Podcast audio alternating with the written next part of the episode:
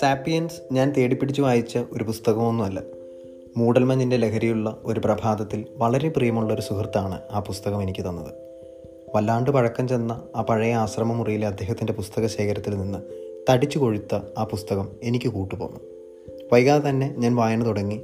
ആ ദിവസങ്ങളിൽ അധ്യാപനവുമായി ബന്ധപ്പെട്ട് സങ്കീർത്തനങ്ങളുടെ മുഴക്കവും കുന്തിരിക്കത്തിന്റെ സുഗന്ധവും കെട്ടിനിന്ന ആ മലമുകളിലെ ആശ്രമത്തിൽ തന്നെയാണ് ഞാനും തങ്ങിയത്. ഇതെന്തിനെക്കുറിച്ചുള്ള പുസ്തകമാണെന്ന് സന്ദേഹിച്ചപ്പോൾ മാനവചരിത്രം എന്ന് മറുപടി കിട്ടി. കൂടുതൽ എന്തൊക്കെയോ അദ്ദേഹത്തിന് പറയണമെന്നുണ്ടായിരുന്നു എന്നെനിക്ക് തോന്നി. ഒരു ചരിത്ര പുസ്തകത്തിന്റെ ഭാരമൊന്നും ആദ്യ നാളുകളുടെ വായനാനുഭവം എനിക്ക് തന്നില്ല. ഒന്നു മാത്രം എനിക്ക് മനസ്സിലായി. വരികൾക്ക് കവിതകളുടെ പ്രസരിപ്പുണ്ട് കഥകളുടെ പകിട്ടും നോവലുകളേക്കാൾ പ്രൗഢിയുമുണ്ട്. ചെറിയ അധ്യായങ്ങളായല്ല അനൽപമായ ദൈർഘ്യമുള്ള ചാപ്റ്ററുകളായാണ് പുസ്തകത്തിന്റെ ഗതി. ഓരോന്നും ഒരു സാധാരണ വായനക്കാരൻ നനയ്ക്കുന്നതിനേക്കാൾ കാന്തിക പ്രേരണയുള്ളവയാണ്. വിദ്യാലയ പാഠ്യാനുഭവങ്ങൾ നിത്യജീവിതത്തോട് ഒട്ടും പൊരുത്തപ്പെട്ടു പോയിട്ടില്ലെന്ന് എനിക്കിന്നും സാരമായ പരാതിയുണ്ട്.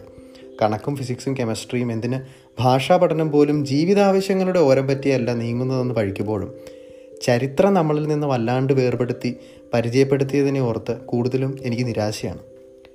യുവൽനോ ഹരാരി എന്ന ഈ എഴുത്തുകാരൻ അതിന് അറുതി വരുത്തി. ഈ പുസ്തകമുടനീളം എന്റെ കഥയാണ് നിന്റെയും പുസ്തകത്തിന്റെ അധ്യായ വിഭജനവും പുരോഗമനവും ഒക്കെ അതിസുന്ദരമാണ്. ലാളിത്യമുള്ള ഭാഷാശൈലിയും വായനയുടെ മിഴിവ് കൂട്ടുന്നു. രണ്ട് കാര്യങ്ങളാണ് ഈ പുസ്തക പാരായണത്തിൽ നിന്ന് എന്നെ ഏറ്റവും ത്രസിപ്പിച്ചത്.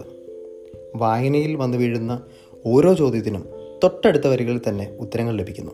രണ്ടാമതായി ഈ പുസ്തകം നിങ്ങളെ സംഭാഷണങ്ങളിലേക്ക് പ്രലോഭിപ്പിക്കും.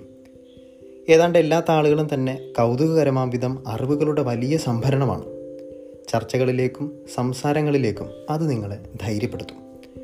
പരോക്ഷമായ ചില ആശയങ്ങൾ സ്ഥാപിച്ചെടുക്കാൻ എഴുത്തുകാരൻ ശ്രമിക്കുന്നുണ്ടോ എന്ന് എനിക്ക് വ്യക്തിപരമായ സന്ദേഹം തോന്നി.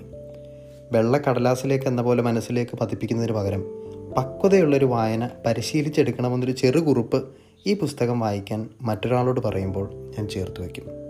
നല്ല ഒരു വായനാനുഭവം നേരുന്നു.